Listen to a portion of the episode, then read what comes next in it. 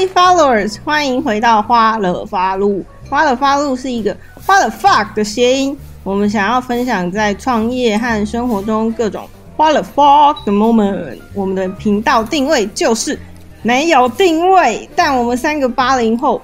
咖啡边、吐司边和我本人美边会和你们聊聊关于创业，因为我们三个正在创业。我们成立了一个共享空间以及银色大门老人送餐平台。我们会在这里与你分享我们的创业过程，以及我们三个截然不同的个性、对社会观察、自我的成长等许多议题的看法。那就让我们进入今天的主题吧。Hi follows，我们现在在出外景，让你们猜猜我们现在在哪里？好，没有人回。我们现在在台北，因为我们等一下要去接受那个社气流的辅导，所以我们在附近的一间叫做“生活在他方”的早午餐店。然后这边讲话就是特别小声，是因为这里超级安静。可是我们就是硬要硬要在这里录，哪有超级安静啊？我觉得很安静诶，你不觉得吗？我不觉得啊，哪有？这里就是一般的那种咖啡厅，会有一些就是女子互相聊天、聊心事，聊心事的一个地方。然后有一些对，然后有一些 freelancer 会在这里工作的一个地方，还有很多书。而且我们预计想说，如果我们之后如果一直出外景，然后加上我们的电子报，不是都会 PO 一些美食嘛？然后我们就想说制作一个自己的 follow 美食地图。那之后都有 follow 好奇我们都到底都在哪里流浪，就会可以按照这个地图去按图索骥，去 feel 一下我们当时录 podcast 的那种感觉。你们会有这种憧憬吗？就比如说看影集，或者是看什么电影，然后就想说有一天有朝一日我出国，一定要去那边，跟某间咖啡厅喝咖啡之类的。这个前提是那个影集已经是经典，什么经典？就是电影的经典啊，像 Notting Hills 的电影，大家都一定会去那间书店。那 T Hills 是哪一个？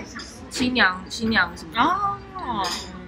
那个斜坡上。对对对对对，诺丁顿山丘。谢谢。哦，不知道。哦，对。其实我们就就像那个嘛，因为美编我本人，嗨，大家好，我是美编，我嗯我是那个彰化人，嗯，哎，对然后，嗯，然后那个不是那个吗，九把刀有一本有一个电影，就是在彰化拍摄，哪一件？那个那一年我们一起追的女孩，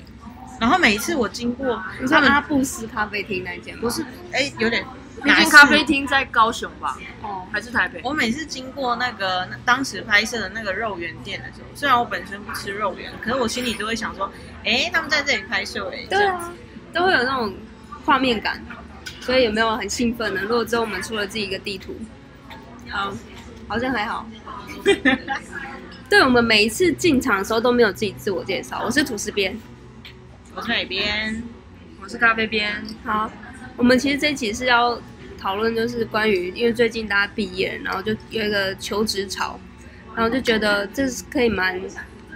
大家一起讨论议题。因为我后来发现啊，我为了做这个音频，我就去查那个 D 卡，因为 D 卡不是就是比较多大学生嘛，然后发现上面的人真的都很迷惘了，就开始就是会有人在主题，因为他们有主题分类，有点像 hashtag，然后就是工作求职那个 hashtag 里面，大家就说大学毕业了，可不可以就是继续耍废下去啊？不想要面对就是出社会这件事情。那你们因为你们离大学毕业刚刚没多久，你们会当时毕业的时候有这种很迷惘的感觉吗？嗯，老实讲，因为我现在还在持续求学当中，所以我还深陷其中，可能当所以你现在还是很迷，你说你现在还是很迷惘。对，没错。那咖啡店呢？我觉得迷惘是一直会存在的。就像现在我会对创业这件事情是内心有所狂热，而且会就是持续的进行。但是为什么还是会迷惘呢？因为就会想说，哎，我们这样的商业模式有没有更好的方法，或者是会，我觉得就是内心一股潜在的焦虑，就会想说这样做到底会不会成功，或者是说你看到身边如果有人，或是有其他的企业已经做到某一种程度，那如果类比一般的呃其他人的选择，可能就是说哦，可能亲戚或是某一些朋友已经怎么样怎么样了，所以自己好像还没有那一份好像很具体的成就的时候，你就会觉得很焦虑。所以我觉得那个焦虑带来迷惘的感觉，所以我觉得是任何一个时刻都会有这种感觉。但我觉得这个感觉反过来讲，就是想要追求让自己变得更好的一种动力吧。嗯，对，我觉得现在大学生一定会迷惘，因为我当时也非常迷惘。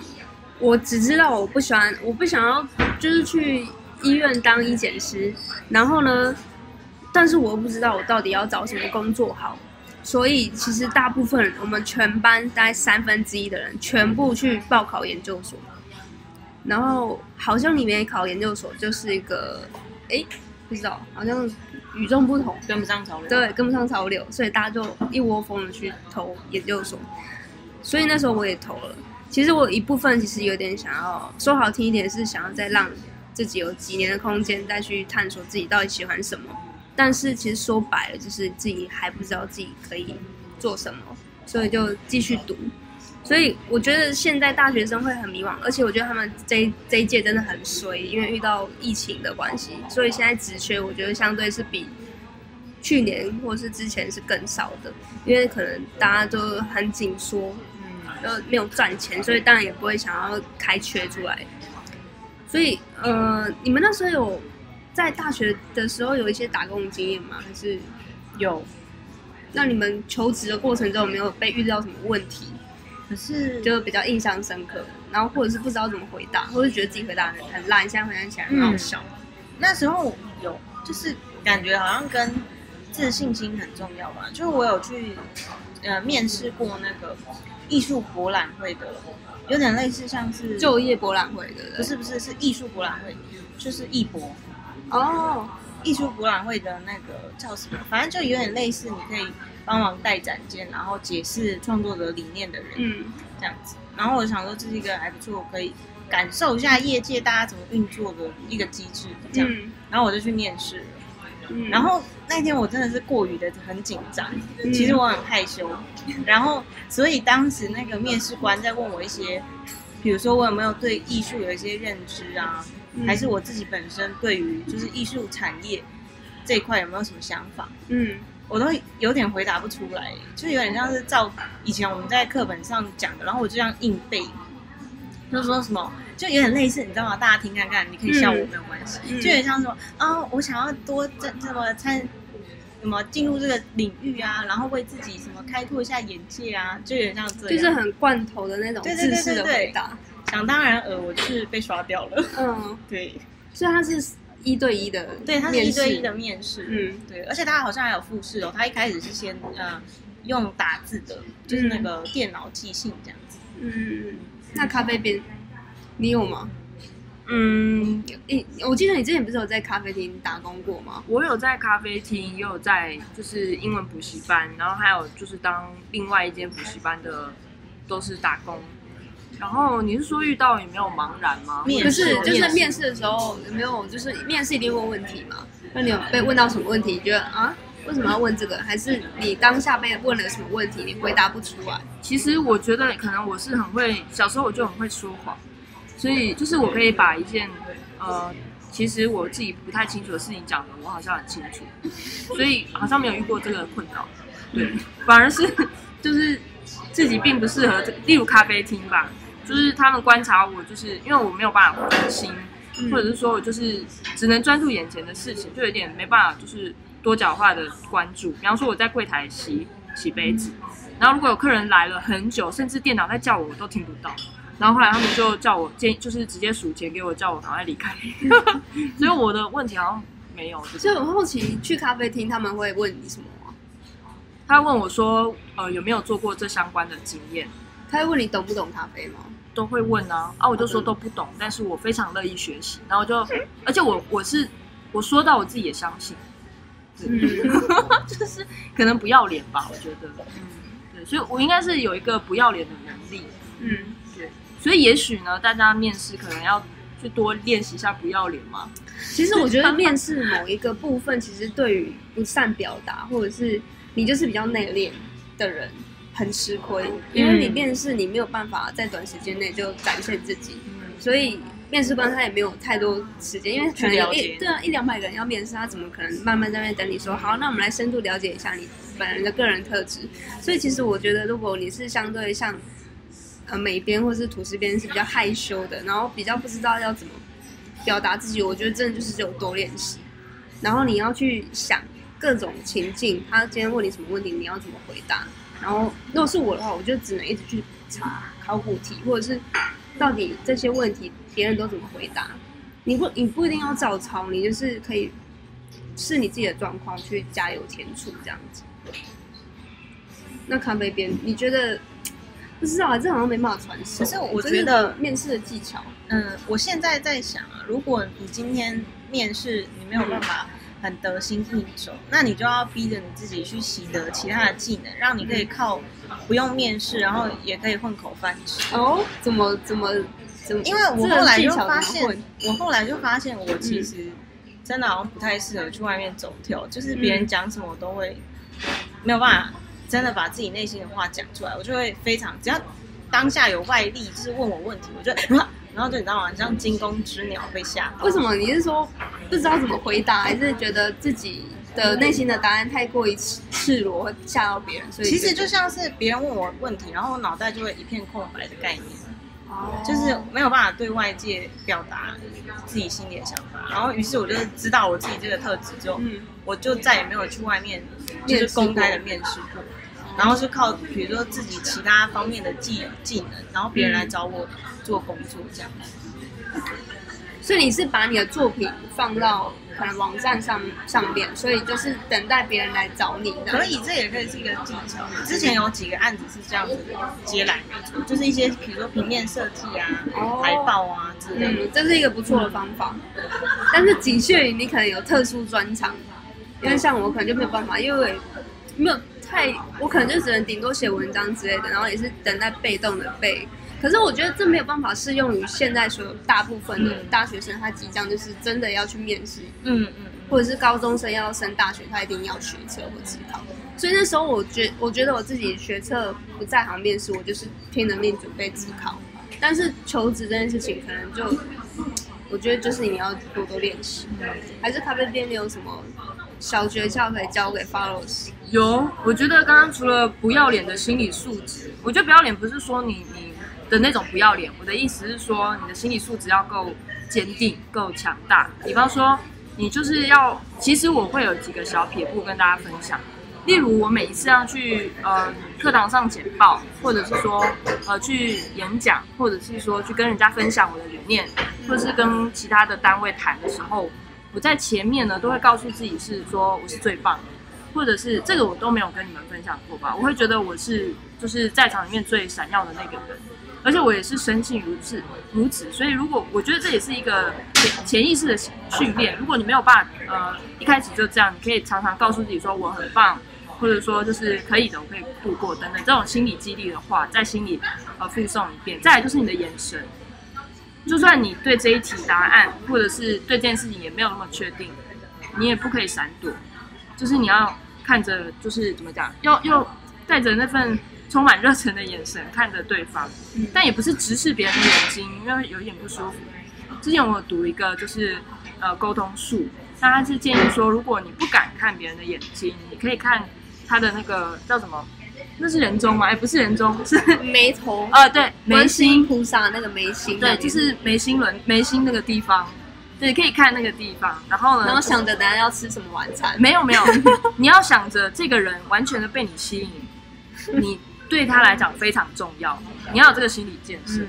因为如果当你自己也觉得你自己一点都不重要，跟你可有可无的时候，你的眼神就会透露你的软弱。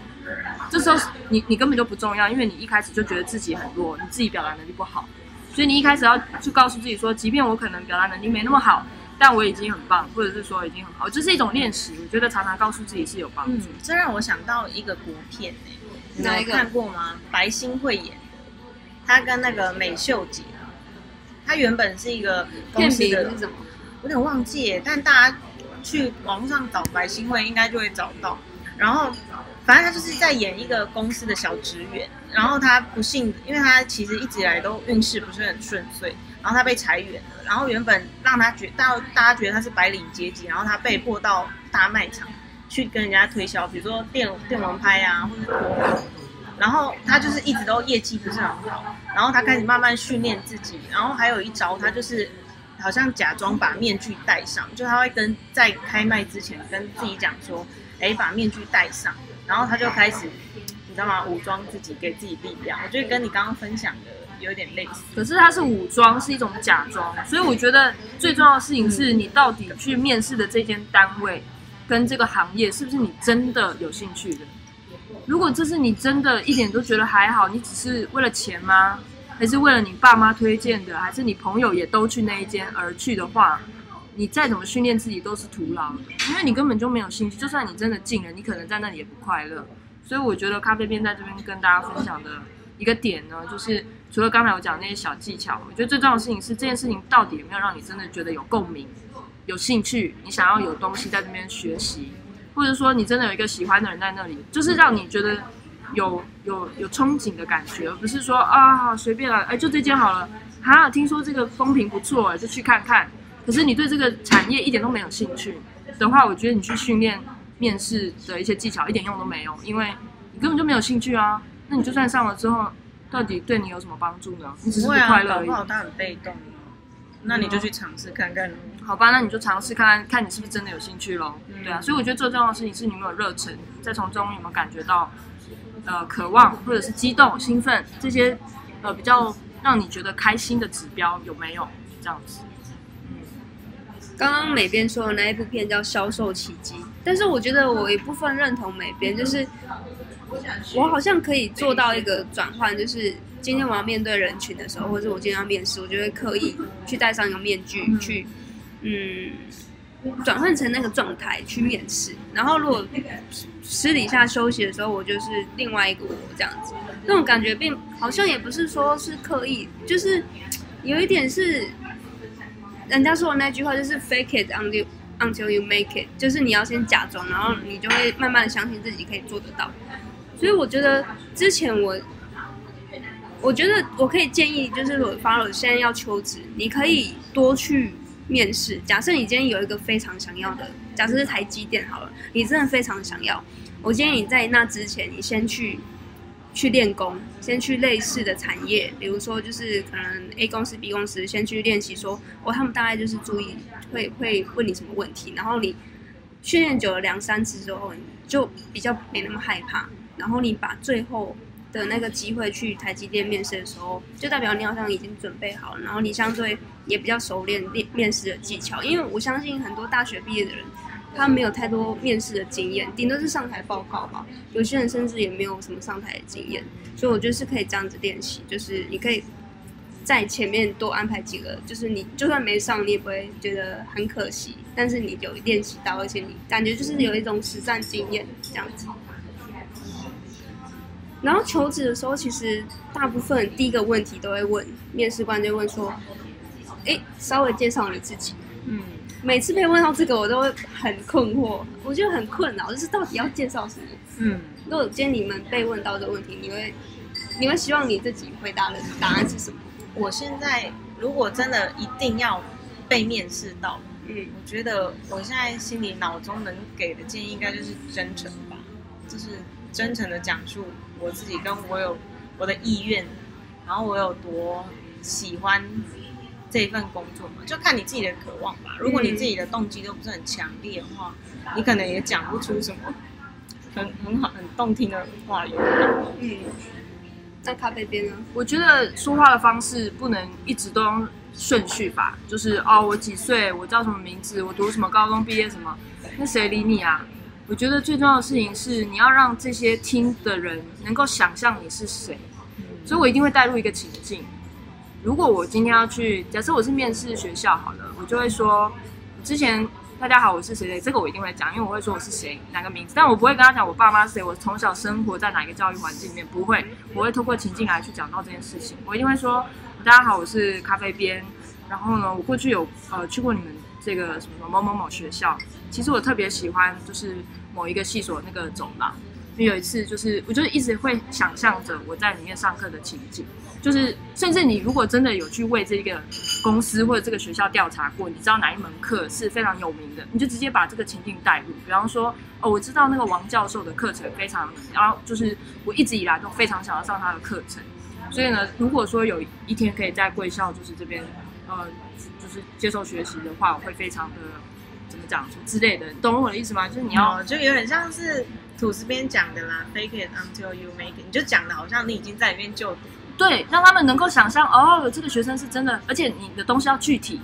因为我现在没有办法讲出来，是因为我没我我是不知道举例什么学校或公司。比方说，如果是这间公司的话，你可以去呃调查，就是这个公司它有没有一个很显著的一个技术吗，或者是一个特色的活动。假设这个公司你发现他们每个月都会为员工办理一个讲座，然后你就可以讲这件事情啊。你说，其实我对这个某某某产业是非常有兴趣的。然后，可是我发现说贵公司，这也是为什么想要选择贵公司来求职的原因。因为你们每个月都会针对我们做一个什么什么训练，那我觉得这是对我而言的成长非常重要，所以我一定会想要就是挤破头堆想要到你们这个地方，就是你要在言谈之中透露很具体的想要在这里，而且又让他们能够间接的知道原来你做过功课，然后又间接的去介绍到自己的个性，就是说因为你很喜欢，假设中间你说想要参加那个课程嘛，其实你不用明讲，大家都知道你很上进，你不需要说我是一个很上进的人。我考了多艺的证照，我考了什么？不用，你只要说，我其实就一直以来都很喜欢这种课程，因为这可以帮助我学习。你就不用特别特别讲你的人格特质，大家都可以推论出来。比方说，我特别喜欢 Go，假设我今天要去应征 Google，那我就是说，其实我最喜欢的是 Google 这种让鼓励大家自由发想、自由创造的一个环境，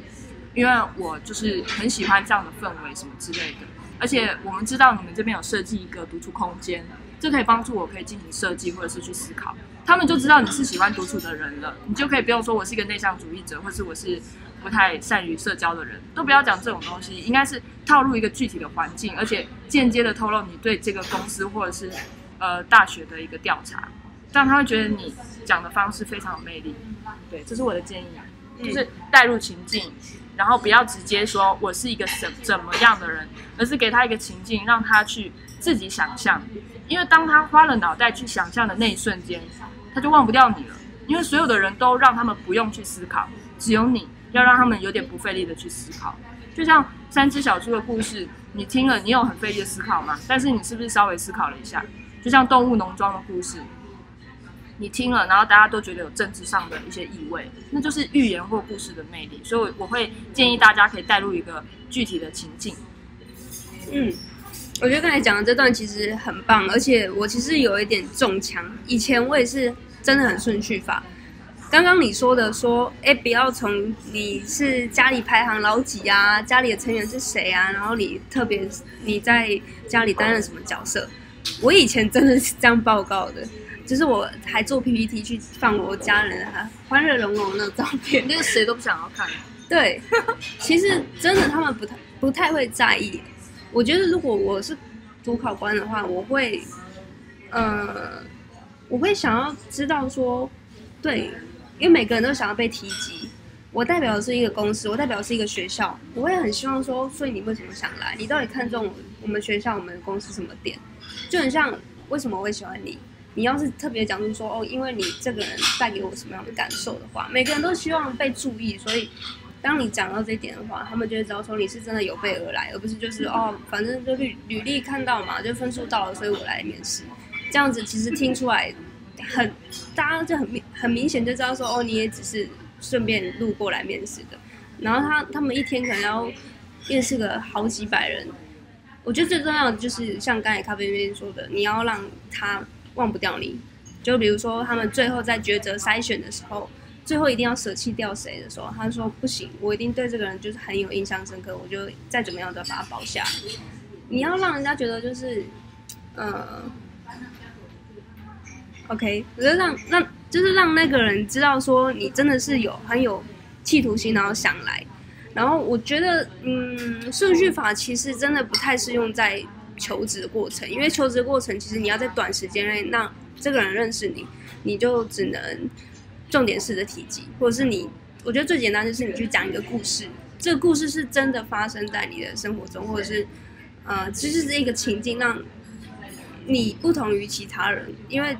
假设你今天是团体面试的话，就更重要了。因为如果大家都在那边说：“哎，大家好，我是毕业于什么大学，然后我家里排行老三，然后我的个性很独立自主，有想法。”然后其他人就开始睡着了，然后就开始划手机，不知道在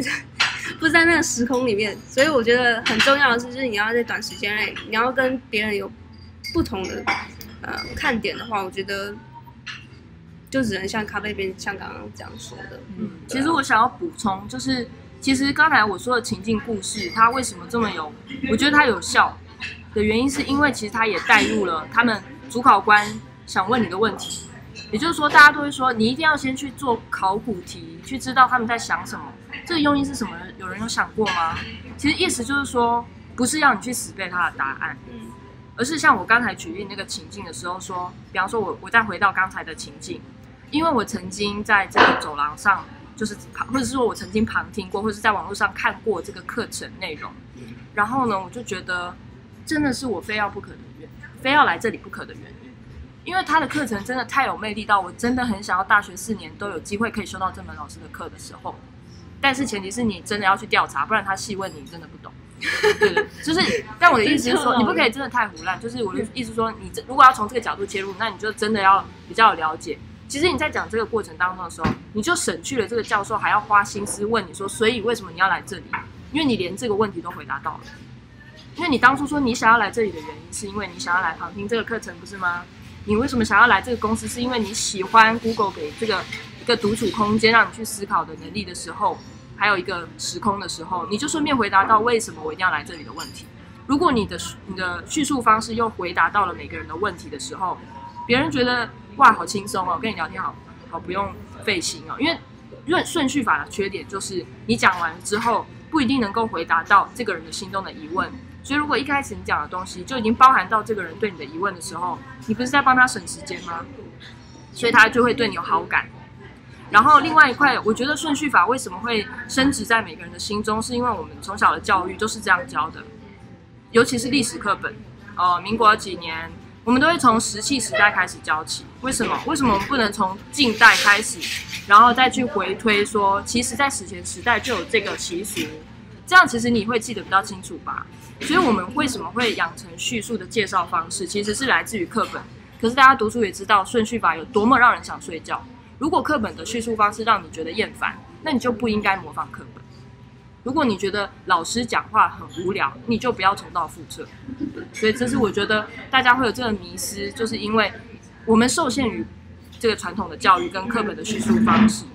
就是连数学也是从很早的阿基米德什么几何图形什么之类的开始讲起，物理也是啊。为什么不能先一开始带入近代物理，然后再告诉大家要学什么，或者是说就倒推回来，或者是打乱顺序？其实顺序法是。没有那么符合大家思考的脉络。你想事情，你会先从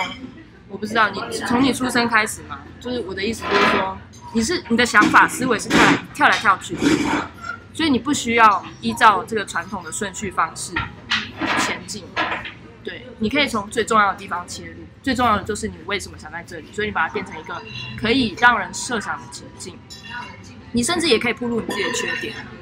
比方说呃。比方说，好像土石边，你说你会觉得呃语言能力吗？或者说沟通的强，或者是你在某一个科目是受限的。反过来讲，你就会直接先讲啊，你就说，因为我知道我在这方面是薄弱，但是贵公司跟什么贵学校呢？贵校是在这个领域是特别的用心。你这样就是既承认自己的缺点，又奖励跟夸赞到这个学校或者公司的特色，你一定会录取。我真的觉得你。同时也表示自己愿意学习。对你又你又透露了你好谦虚，你又透露你好上进，这个是也很不错的方式。就是先告诉他们的缺点，这样子主考官或者是面试官也不用问你说，那你觉得你的弱点是什么？嗯，你觉得你为什么要来这里学习？通通都不用回答到问题，因为你一开始就讲，你甚至还可以他们问的时候你就说哦，正如同我刚才所说的所说的，加强对加强印象，他会觉得哇，你都想到，你面面俱到哦，真是不可多得的人才啊！对，我是这样觉得。两把刷子，对，因为之前美编之前也有，因为你是画室的老师嘛，然后有帮忙面试，就是你自己的学生，然后他们都很顺利的都有就是录取。嗯，那你那时候在训练的过程中，你没有发现现在的学生他们普遍有什么样的状况，让你觉得，嗯，可能面试最好不要发生这种状况，不然其实就不容易，很容易被刷掉，嗯，有吗？其实，嗯，因为我们在辅导学生的时候，我觉得学生真的最缺的就是实战经验。嗯就像我们模拟面试，我们会有三次。那我发现，就是经过了前面两次的实战经验，到第三次，他们几乎就会有很显著的改变。第一次我面试我学生的时候，我真的吓傻了，他就说：“啊，我不知道哎、啊，这个你问了什么他不知道？就比如说，哎、请问 A 同学，你为什么想要来面试我们学校？啊，就是为什么呢？然后他说不知道，跟他说，啊啊，然后他就会开始跳脱那个角色，他说，然后他就问我说，老老师，那这时候、啊 我该怎么回答？马上出戏。对呀、然后而且事前我们其实都经过，因为有呃，比如说有考试啊，然后有叫他们回去看一些考古题啊，哦，然后推测或者是预测呃当时的情境可能是怎么样。嗯然后发现他们说哇，真的实战经验缺乏，嗯，然后我就开始有点庆幸，原来我自己的面试能力好像还好一点点。像这样，所以你觉得他们第二次、第三次为什么会进步？我觉得真的是你，可能因为我们需要画面去辅助嘛，他真的有有过第一次之后，他可以用视觉化去想象说，哎，为什么当时老师要这样回应？然后他有了第一次的画面之后，他就可以在心里重复演练，就像是以前我们在过那个马里欧。不是第一次跳过去嘛，然后死了一次之后，对，然后你大概就有画面说，等下那里会有一个坑会有一只乌龟这样。对对对，然后你就可以像这样视觉化去破关的概念，哦所以实在很重要。嗯，他们今天刚才要说什么？哦，因为上一次有一次我有陪那个美编去跟他们一起去面试，然后我就发现，因为在场有三个女学生，她们都要面试，嗯她们都要考新的大学，嗯然后其中有一位她是可能比较比较类似我的角色，就是比较呃外向，能言善道，对，比较能言善道，而且他，我觉得跟他对谈的过程当中，知道他的思维是灵较为灵敏的，就是他比较不会呃落属于窠臼，他会觉会转换他的思考，比较机灵啦，比较技巧一点。然后另外两位呢，就比较比较呃据实以告这样，所以不知道之后他就会闭嘴，就是嗯嗯，就是支支吾吾这样，就是比较内向，相对内向的一个两个学生。然后其中一位其实他讲话是很有魅力，但就是我觉得最重要的事情就缺乏信心。不知道是从小呢，或者是说整个台湾，或者是说整个我不知道整个环境都会让他觉得讲话温温的就等于没有说服力吗？他可能会有这样的的误解，所以他明明我就想要听一下就是说为什么？我觉得我假装我是主考官嘛，我就问他说，那为什么想来这个我们的学校呢？就说，哎，不不，我是问他一个问题，说，那请问，请你讲述这幅画，你在创作什么？他说，其实这幅画我想要讲述的就是心，因为人有时候会有善，有时候会有恶的想法。然后我就想要继续听哦，他就说，嗯嗯，我我讲完了，然后我就，哦天哪，fuck！然后呢，其实我觉得很可惜，因为我觉得这个切入点是很棒的，嗯，所以当我们就是说，像你刚才讲的非常好啊，你讲的很然后下一次再问相似问题，他就可以把完整的东西说出来。所以我觉得除了经验以外，他可能对于自己的讲话方式没有很很有自信，但他的内容是好的。然后另外一位是他自己也很迷惘，到底要不要考这个系，可是他又不能够骗自己说，我就是要装作一定要到这个学校，所以他就很困扰，只能说哦还好，就是很很平的这种回答，这样就很让人担心他会不会上这个，因为很容易失分。对，很容易失分，因为就他都已经表现的可有可无了，那我当然也是可有可无的，想想要对想要删掉你啊。可是他讲到某一个点的时候，就特别有热忱，所以我觉得针对这样的人呢，你要自己知道你的开关在哪。像那个学生，他讲到钱跟做生意这件事情的时候，因为他想要报考的是一个东华大学嘛，就是有点像是艺术商业系，就是艺术经济啊，艺术经济，就是他未来可以贩卖画作嘛，或者说去呃定去价等等想背后的商业嗯。对对，所以前面在讲说为什么，就讲一些很苛旧的事情的时候，他都就哦嗯，就是那种态度保留。但是当他说那所以为什么来的时候，他就说哦，因为因为当他因为的时候，就是你就感觉到这一题有别于讲得出来。对他讲得出来的时候，我们应该换一个角度说，从你讲得出来的地方开始发散。就是如果你自己清楚说哪一个地方是你讲的最熟的，那以后你不管别人问你什么，你就从这题带入吧。比方说，他如果问你说，那你有没有考虑过到其他的学校？为什么是一定是我们？那你就因为你就是把那个题目就讲出来，不管他问什么问题，都是回答你最擅长，就是有点以不变应万变的道理。对，我觉得面试也是一个技巧，是你可以去掌舵，因为大部分的话就是说，呃，面试我是被动的，然后教授问问题，或是求那个老板问问题，我就回答。但是有时候他们也会不知道要问有时候他们也很累了，你知道吗？所以不知道要问什么，或者是每个人都问一样的问题，他也不知道要怎么变化。所以你可以自己去，像刚才咖啡边说的，你可以去掌握这个面试的方向，因为你只要讲到这一块，其实他们会顺着你嗯继续往下挖。对但是前提是你真的要对这一块是有相对有一定的知识，不要哎、好啊，那我有兴趣喽，我要来问喽。这你就说哎嗯嗯，可能我也还没有很清楚，就会很尴尬。傻眼，甚至说，如果你对于这一题没有自信，或者是你真的突然间宕机，你也比较就这样沉默哎、因为上次那个学生就比较，刚才第一个就是很小声讲善跟恶的那个学生，嗯他就这样不讲话，大眼瞪小眼，然后整个尴尬到不行。所以可能就是要做一个很好的结尾。如果你发现说自己真的这一题招架不来，你就说这部分我会回去多加呃研讨嘛，或者说这部分我会会在你们这个单位好好的努力找出答案等等，就是不要让那个沉默就这样延续，这样尴尬的要死。对，我觉得有一部分面试，其实会不会他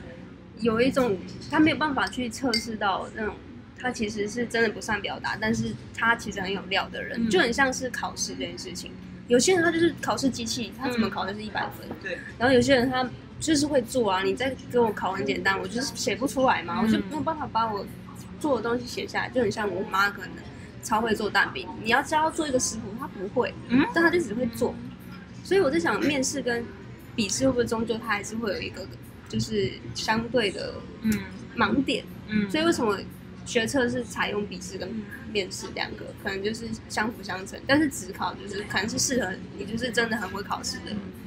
对，就像是有些公司面试之后，你真的进到公司有三个月的试用期，这就是试用期存在的意义。然后我觉得刚才你讲到说有些人擅长呃读书嘛，也就是说他他的口语能力是相对的弱的，或者是不那么强的，但是他很专精于写字。其实我觉得也要跳脱思维，嗯你为什么一定要坐在那里回答呢？你可以准备道具啊，比方说你预先变个魔术吗？没有，你先预先准备一些纸张啊，嗯就是上面是记录了你的一生吗？或者是说，就记录一些你考古题的重点的回应。蛮创新。，对，然后另外一块是你也可以拍影片啊，嗯比方说你刚刚说你妈就是会做蛋饼，就拍一个我一天到晚在做蛋饼的 vlog。然后他就说，请你诉说你会什么啊？这个人说，我我我讲不出来，你看看影片好了。哎，这就有点像是之前我们会辅导学生，如果真的讲不出来的时候，即便那个面试的时候他没有说可以带作品集进去，但我们都会建议学生把作品集带着。然后真的没有办法回答，没有办法用呃口述回答的时候，他可以翻开他的作品集，然后直直接指给教授看说，嗯，呃，如同这一页所陈述的怎么样怎么样的情况。我觉得你可以适时的暴露自己真的很紧张，你说嗯不好意思，教授这一题我可能真的很紧张，没有办法短时间内回答，但是可以容许我就是把我的作品集先翻开给大家看。嗯，对啊这样子反而不，你不需要讲说你是一个很会准备周全、心思细腻的人，嗯。他们也会觉得，哎，你有这样的特质，嗯。甚至你可能是特别的出众，因为可能大家都准备了一张嘴巴，但你不仅准备了嘴巴，你还准备了纸张，你还准备了作品集，你还准备了影像，而且现在是多元媒介的时代，你还依赖你的嘴巴吗？你也可以穿一件 QR code T 恤。对啊，你说请扫这哎教教授，授教授来扫我。这又提到一个蛮蛮有趣的问题，就是服装啊。对，其实那时候面试的时候，大家也很多人会去查说，到底要穿什么面试服装，服装，女生就一定要穿裙子吗？一定要套装吗？嗯男生就一定要去定做西装吗？嗯哦，这个都是上面就是 Google 热搜。真嗯，的，可是其实我觉得服装还是要，但是我觉得裙子跟裤子这件事情是你个人可以决定，没有说女性、女性就一定要穿裙子。嗯对，我觉得你爱穿什么就穿，但是前提是这可能要干净利落一点。但我觉得你也可以尝试你穿的很破烂，说不定你可以录取艺术大学。不一定啊。如果其他的产业，比如说像是、呃商管类，我觉得一定的专业度还是要表示。要，而且其实像我读大学四年的管院，我们每一次的大大小小的简报，对，简报就是 even 是一堂通识，呃，就是我们商业课程的某一个其中的小简报，我们通通都要穿套装，嗯，我们要非常严肃的，就是老师好，就是说评审、呃教授好，就是这是我们这次的简报专题，我们都要穿的很正式，所以我们大一每一个人都要去买正式的套装、西装，所以我觉得那有没有服装是需要的？没有，一定要买，为什么？会被扣分，你不能过那个学分。啊，服装在简报上面，有在商业形象上那有人问过为什么吗？有啊，然后教练就说，呃，不是教练啊，那个教授就说，那你不要过啊。那如果我有问过那如果我不要统一一一样是都是黑色素色西装，我穿一个牛仔西装可以吗？可以啊，但是你这组的团体分就被扣分啊，那大家就讨厌你啊。天哪！可是就像我之前有，就是我之前其实有一阵子就是死不想买那个皮鞋，嗯我就穿那个那个 Palladium 的 Palladium 还是 Palladium，Palladium。Palladium 的黑色的那个直筒靴，然后老师也没发现，因为我就躲在那个别人的脚后面，就鞋子还好，就是只要黑色的。反正就是我说不同的产业它可能有不同的规定，嗯。那我不确定艺术或音乐学音乐学，其实音乐学院也很讲究服装，嗯他们表演的时候一定要正装出场，所以我觉得不要跟服装开玩笑。这其实有时候你愿意花一点时间去准备你的外在，其实是不是可以相对程度呃表现出你有在准备？有，而且可以就是让人家是撑出场面吧，就是这样子。嗯，那最后其实我我好像职职场求职跟大学生在面试，呃，高中生面试大学两块都讲到了。嗯那其实我最后想要讨论的是，就是在面试这一关啦、嗯求职的时候一定会有最后有一个很残酷的舞台，就是薪资。嗯，到底薪资要怎么谈判？到底该不该谈判？就是我可以跟求职官讨论这件事情吗？还是不要？就是他们说什么就什么？这部分我没有办法给予意见，因为我没有就是呃没有去当这种正式公司的员工过，所以嗯我觉得，而且我也不不觉得说这个是比较合适的方式，嗯因为我认为这个嗯有点像你一开始要跟这个人聊天的时候，你就讲到钱，我觉得是可以的，但是并不是这个台湾社会下目前普及的状况，除非这个人主动问你说，那你对钱的想法是怎样？之前你如果主动开口，好像显得你有一点高傲吗？还是？我不晓得。可是我觉得，就像是比如说我们现在呃美术老师他的课薪资是有固定的嘛，就是一堂课这样。可是我觉得你心里要对你自己的、哦，呃才华，或是你的能力，或者是你所付出的时间嗯有所定价。嗯，就有时候它其实开出来的价格，你自己心里知道是对你来讲是不舒服的，你就要勇于的面诚实面对你自己，然后甚至呃宁愿可惜一点，或者是牺牲掉一些什么没有关系，但我觉得你不能违背你自己心里的感觉嘛，然后也不要让别人可以占你的便宜。嗯，对，就是心里自己要知道底线是什么，嗯，就是那个数字是你可以接受的。那或者是如果你不太确定、不太确定，你也可以上网爬文啊。就像我，即便很难去规范的，比如说艺术设计类别，你在网络上也可以查到很多，比如说呃海报设计定价怎么算之类的。我相信其他的产业应该也有吧，比如说什么电子入门，什么样的职位起薪是多少，那你就可以呃相对的有一个量表在你的心里。嗯，对，我觉得就是要去查，很像是你去国外买东西，嗯你一定会上去查说这个售价大概市面上是多少。嗯如果你被坑了，你被当盘子，你就会知道说哦，你现在在帮我当盘子，嗯所以你就会有勇气去跟他谈判，去跟他杀价。所以相对的一样，在谈薪资的时候，我觉得如果今天你是新鲜人，嗯以前的我我会很奴，就是一种啊，反正新鲜人啊，我刚出来真的没经验，嗯所以你说多少就多少吧。但是我有遇过我同学，他真的也很有记性，他有一种利用定锚的效应，就是他们在讨论薪资的时候呢，他会先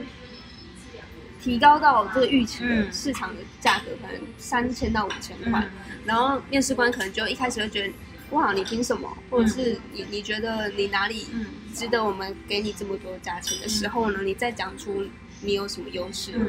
这时候就是一个谈判的过程，你不是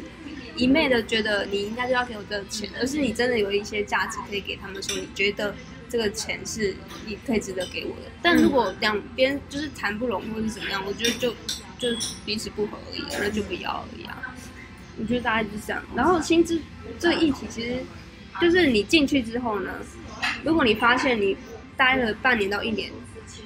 那到底可不可以跟老板说我要加薪？其实我觉得这件事情是可以的。那我怎么提？我觉得坦白最重要。就像我前阵子有点想要去跟我的呃上司嘛，哦，真的哦，上司就提出疑问说，哎，为什么我这堂课程的时数，哎，为什么换算下来的薪水是长这样？我有点好奇。啊，其实这件事情后来是发现我自己算错小时了，但是不管，但是我觉得是你自己心里，就是你要勇于，而且你真的觉得不合理的时候，你要会愿意提出，不然你就是你知道吗？让别人占你便宜。嗯，我觉得一方面就是可能别人会占你便宜，然后一方面你心里会有疙瘩，就觉得自己是被践踏还是什么之类。但是你问清楚，你就知道哦，原来是自己算错，嗯，那就所有的问题就就会被解决。喂，哎哎，有听到我的声音吗？Follows，你是不是快要睡着了？这里是花惹发露的广告时间，欢迎各位干爹干妈快来灌爆我们，亚美得。可以分享，就是最近就是呃，在台北市有一个在中山站附近有一间书店叫福光书店，然后福光书店的老板娘呢，就也许她跟她自己内部的员工有什么样的纷争吧，然后她就有一篇文章叫做 hashtag hashtag 那致一五八们，就是就是能够感受到他在字里行间里面对于呃，因为他是站在资方。解释一下，一五八就是现在最低的薪薪薪资，就是 part time 薪资。他就是站在资方的角度，因为他就可能我们其实没有办法追溯是不是他的员工或者是发生什么事情导致他觉得不开心，或者是他想要抛这篇文。总而言之，这篇文大意是说，就是如果今天你有没有考虑到老板这边其实要存活下去也很不容易了，尤其是开独立书店。就是我们的生意，其实比起成品书店、青鸟书店这种比较大型的连锁的，或是财团开设的，它的生存有到底有多不容易？但你却他的文章大意内容，但是我并不保证这是原汁原味。如果大家有兴趣可以去看，但我不确定他有没有删文。对对对，那总总而言之，在大意是这样。然后就是说，今天我给你最低薪资一五八，你说不够不够，你要一百六。然后今天我给你一百六，你说不值不值，我呃我不值如不止如此，我要一百八。然后又例如我今天给你最低薪资两万三千八，你说还不止还不止，你要三万，然后就一直无限上纲。但我觉得，我觉得这个是双方，就呃先跳出来这个文章讲。我个人看这篇文章，这篇文章之后就造成了一些人的一些争议。有些人很认同他的想法，有些人说加油支持你。那因为可能他们看到的这一块的角度是觉得说，对老板很不容易。其实有一些人可能真的很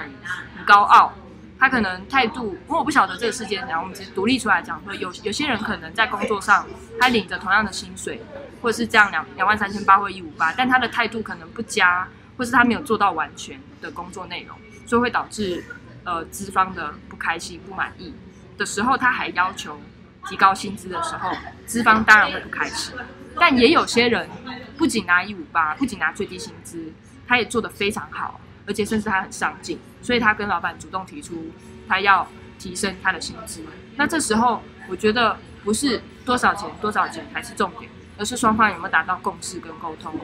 这双方都觉得这数字是合理的。因为今天不能说，哎、我很有能力耶，你公司就是应该要给我这些钱啊，要不然我要走了，我气呼呼。嗯，好啊，那你走啊，那这件事就不用吵了嘛。但是如果你今天说，哎、我很有能力，但是你却没有跟老板讨论，一昧的跟他要求索取，那你也没有站在老板的角度去想，你也没有去了解这间公司或这间企业是如何去获取金钱的时候，你就是有点呃独裁了。所以我觉得可能会大家都会说惯老板，惯老板，那个可能是老板独裁的状况。但是我们不能这么局部的去看待，有时候你也要去理解一下你所在的这间公司或单位，这个老板是如何赚取金钱的。如果今天他其实很不容易了，然后你也觉得你不平衡了，你们可以双方坐下来好好的谈，而不是说某一方一昧的指责另外一方。反正呢，这个这个小小的事件后来造成有一个诗人宋尚伟他的回应，因为有一些人不开心，是觉得他在消遣那些很努力的一五八，就是。怎么可以把一五八代称劳工呢？这件事情其实是不尊重所有的员工的，这样。可是我我我我的个人的去看这篇文章跟争议，我觉得，呃，其实我能够理解那个书店老板的心情，就是其实自己很努力的状况下，下面的人如果还一再的跟你索取，却让让你感觉到没有在跟你同理跟同一阵线的沟通状况时，我觉得这个就不是因为薪资的关系而吵，而是沟通的问题。就是双方并没有同时理解双方的想法，对，所以我觉得薪资议题就是沟通议题，就是你有没有认清你自己想要什么，然后呢，而不是一昧的说，哎，现在设计师的行情是这样，怎么可以这样啊？可是你有没有想过，你有做到，或者是你有呃去造成这个公司呃某一些好处吗？也就是说。今天你可以在心里有这个价码的量表，可是你也要清楚知道，你的量表并不等于老板的量表。但如果你们都永远都沟通不良，那确实就不适合共事。所以我觉得薪资是假议题，真正的议题是沟通。这个薪资有没有平衡你的感觉，你所付出的感受？然后这个薪资的给予有没有让老板觉得值得？就是这是应该是双方可以坐下来谈。可是我觉得真的。就是如果你没有自信的时候，很容易就委曲求全是有的，包括连我自己都有。之前有遇过一些商业谈判，我都觉得 OK 啊，这样可以啊，却少算了自己所付出的那一块。因为可能我暗自心里觉得，哦，我还没有经验，我才刚出社会，或者是我我确实不是这领域的专家的时候，也可能会长期造成自己的不舒服。所以我觉得沟通，还有意识到自己的专业度或者是自己的状况，还有多跟别人讨论，去跟那些已经有出过社会的朋友们。讲讲看，以他们的观点，觉得你这样合不合理，也是一种衡量的方法。这个想法我认同。嗯嗯嗯嗯，好，嗯。对啊，就是如果你要你想要谈加薪的时候，或者是你就是像我刚才说，一开始你对于薪资上面给，就是他们给的这个薪资，你觉得不太平衡的时候，其实你可以稍微的做一点调整。然后你你要做的是，你要有。就是你手上有筹码啦，你要给人家觉得说，哦，你真的是有价值。嗯，这个价值就是可能你过去的经历，或者是你过去有社团什么经验，然后你觉得你真的可以胜任这个工作，而且让老板觉得说，OK，就非你用不可。我相信他们，如果是相信你值得的话，他们就会用进来。啊，如果他觉得为什么我要用那么高薪去请一个刚出社会的年轻人，那我就觉得就是某一种理念不合嘛。说不定就他就是觉得你就是随便用啊，就是。免费的，那种很很廉价的劳工啦，嗯，那种你也可以用用一个薪资去看清一个人这样子。嗯，那当然，你想要达成，如果你发现你没有办法达到，你要有勇气去进修，或者是自己去付出，嗯，你才可以去开那个头。嗯，其实我觉得薪资一直都是大家会去争吵的议题，因为其实仔细想想，最低薪资也不过是人为定的，嗯，到底是多少钱，也是看双方沟通的结果，对。或者是你们最后可能老板觉得说还没有到达薪资的这个加薪的门槛，你就可以跟他一起讨论说，那我们要不要定一个呃门槛？假设我今天达标了，是不是就可以加薪？嗯，这样很不错，可以，很聪明。嗯，好，那最后我想问啊，假设你今天 follows 他，嗯，我也很常遇到这个状况，比如说大学生他在挑到最后，他可能录取的时间，每一个学校都觉得他太优秀，想要用他。他最后挑选了两间，然后或者是求职者他挑选了最后两间，他在做最后的决定。嗯，就他们两个现在不同的条件，一个是你心中很想要去的地方，是你的梦想，你的心中的热忱。它可能是一个新创公司，可是它的薪资是比较低的。那另外一个是薪资很高，可是他进去可能就是你要卖干，嗯，你可能就是进去卖你的生命。嗯，那你们最后会选择哪一个？我觉得要动脑诶，如果。你刚刚所想的那个新创公司，你看到它是有展望，它是有未来性的，嗯，然后而且你自己又喜欢，这是不是就是个加分？那我可能就会选择前者，就是那个新创公司，嗯。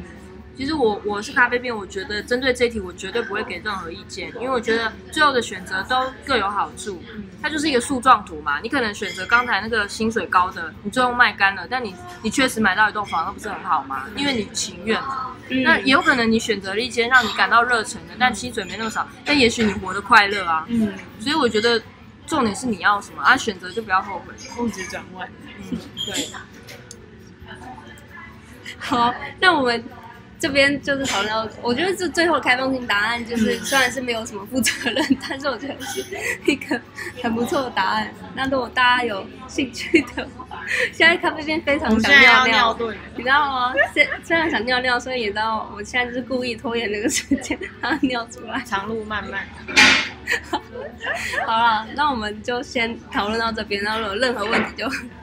哎 私信我们。他跑走了啦！哎、我们现在哎这拍配谁也太随便了吧好好，那我们就下一反正这个。议题是嗯永远不会 ending 的。对，那我觉得，嗯，好，很好哎，玩。对，OK，哎丢丢，对，我们是这样想，好哎丢。那那我们就你怎么想？啊，随便你。真的是，对啊，所以至少我我觉得就是这个是蛮蛮有趣的议题，就是求职的这个议题。然后希望这集是有帮助到一些很迷惘，现在正在求职，然后听完之后更迷惘，有啊！说这三个人到底给什么？那或者是你很迷惘，你也可以来来站嘛，你就来站然后看看我们个人会有什么样的想法。那搞不好有幸的话，可以给你做一个参考。嗯，而且我也很欢迎，就是你真的去求职了，你遇到一些呃面试官问问题，你觉得答不出来，或者是你觉得是有趣的问题，也可以跟我们分享，然后我们会把这些题目呢再分享给更多的 followers，让他们去面试的时候更顺利。耶，那我们这集就到这边，我们下一期再见。拜拜拜。拜拜，followers！如果喜欢我们的话，可以在 iTunes 留下五颗星的评价，在官网订阅我们的电子报，follow 我们的 IG，